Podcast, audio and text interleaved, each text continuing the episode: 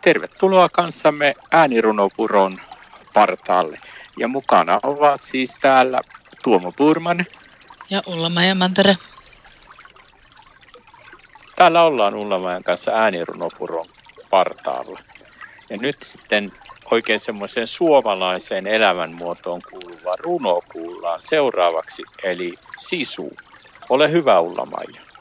Kiitos. Olemme me jästipät melkoista sakkia. Lakilla tai ilman minkään väristä lakkia.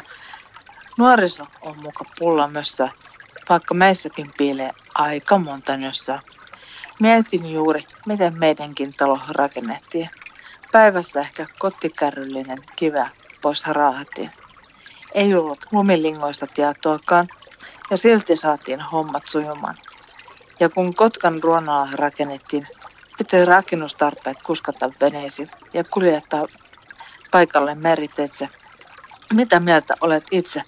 Onnistuisiko meiltä lapiolla ja kottikärryillä ilman moottoreita, vain kärsivällisyydellä? Nykyisin, jos koneella ei tehdyksi saa, ei sitä tehdä ollenkaan. Mihin on hukattu tai myyty suomalainen sisu? Nykyisin meidät pysäyttää melkein pelkkä risu. Kiitos sulla mä tästä sisurunosta. Sisua tarvitaan. Näin vietit kanssamme hetken aikaa äänirunopuron partaalla. Ja mukana olivat Tuomo Purman ja Ulla Mantere.